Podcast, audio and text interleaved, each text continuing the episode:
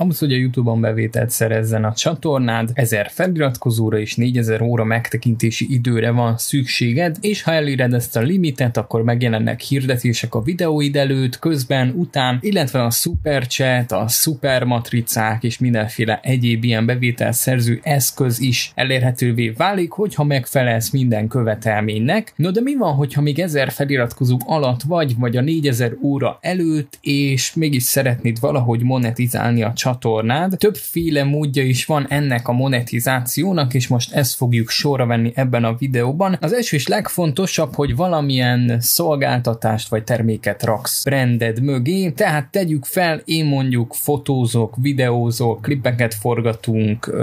drónozok, stb. Ezt a szolgáltatást mögé raktam, vagyis hát ez hamarabb volt, mint a YouTube, de nyilván ott vannak a leírásban az elérhetőségeim, így ha valaki mondjuk egy drónos videó alatt el szeretne hívni drónozni, akkor megtalálja az elérhetőségeim. Illetve van még egy olyan, hogy nekem van egy ilyen támogatási formám, Patreon, PayPal és a Streamlabs-nek a Donate gombja. Nyilván ezeket ezer feliratkozó alatt nagyon kevés ember fogja igénybe venni, nálam konkrétan ez a szám nulla, hiszen nem, nem tudom, valamiért nem is reklámoztam a Patreon-t, PayPal-ra ugye direktbe tudnak utalni az emberek, a Donate-hez meg nyilván több élőadást kéne csinálni, úgyhogy ezek annyira nem járható opciók, de léteznek ilyenek is. Következő rész pedig azért lesz érdekes, mert ezzel lehet igazán jól monetizálni, hiszen az affiliate linkek azok nagyban hozzájárulnak ahhoz, hogy tudj spórolni olyan költségeket, amiket amúgy is fizetsz, és az a jó benne, hogy te is jól jársz, és az is jól jár, aki kattint rá. Szóval tulajdonképpen itt nekem két zene licenszelős linkem van, az egyik az Artistra visz, a másik pedig az Epidemic Sounds-ra. Az egyiknél két hónap van ingyen, a másiknél egy hónap. Ez tök jó, ugye úgy működik, hogy ha mondjuk az Epidemic Soundnál te előfizetsz, akkor kapsz ugye ingyen egy hónapot, és én is kapok ingyen egy hónapot, szóval ez itt tök jól működik. Következő, ami szintén ilyen, az a TubeBuddy és a VidIQ szolgáltatása, amikkel YouTube SEO eszközök, ugyanúgy van affiliate linkem, és most jönnek a következők, a Headliner, a Volt kuponkód, illetve a NetPincér kupon. Ezeknél minél úgy működik, hogy te is kapsz kedvezményt, és én is kapok kedvezményt, illetve van itt nekem Trello, ClickUp, ezek ilyen management szoftverek, vagy hamarosan ezekről is lesz videó, illetve van még egy billingó is, ahol szintén ajándékba kap a regisztráló két hónap előfizetést, ez ugye egy számlázó app, ugye én vállalkozást csinálok, és ugye muszáj számlázni,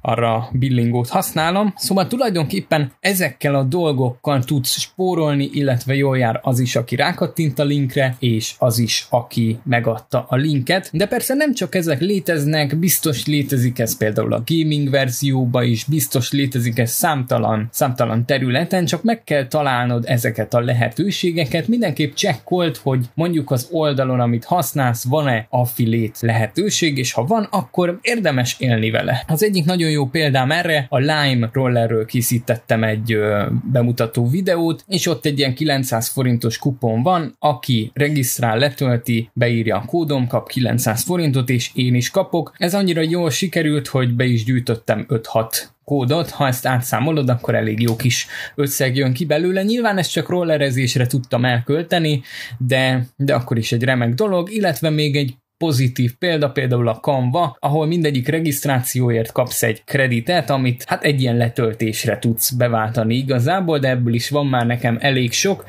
Úgyhogy ja, köszönöm szépen, ha ezeken a linkeken keresztül vásároljátok meg a dolgokat, amiket mondjuk amúgy is megvennétek. Én minden előfizetésem vagy regisztrációm előtt szoktam csekkolni egyébként YouTube-on, hogy hát ha valamilyen YouTubernek van affiliate linkje, és akkor tudom támogatni, illetve számolhatok azzal, hogy kicsit kedvezménnyel tudok beszállni. Szóval ja, ezek így ezer feliratkozó alatt is működnek, nekem még mondjuk van egy plusz a stockfotós oldalak, illetve a prezet pakkok, amiket én is árultam régebben, azok is néha napján történnek vásárlások, de nyilván nem, nem egy ilyen ö, állandó passzív jövedelem, Úgyhogy, ja, hogyha neked is van bármi ötleted ilyen affiliate témában, akkor mindenképp csapasd a leírásba, illetve bármi véleményed vagy kérdésed van, mindenképp írd meg. Én Szabó Viktor vagyok, és találkozunk legközelebb.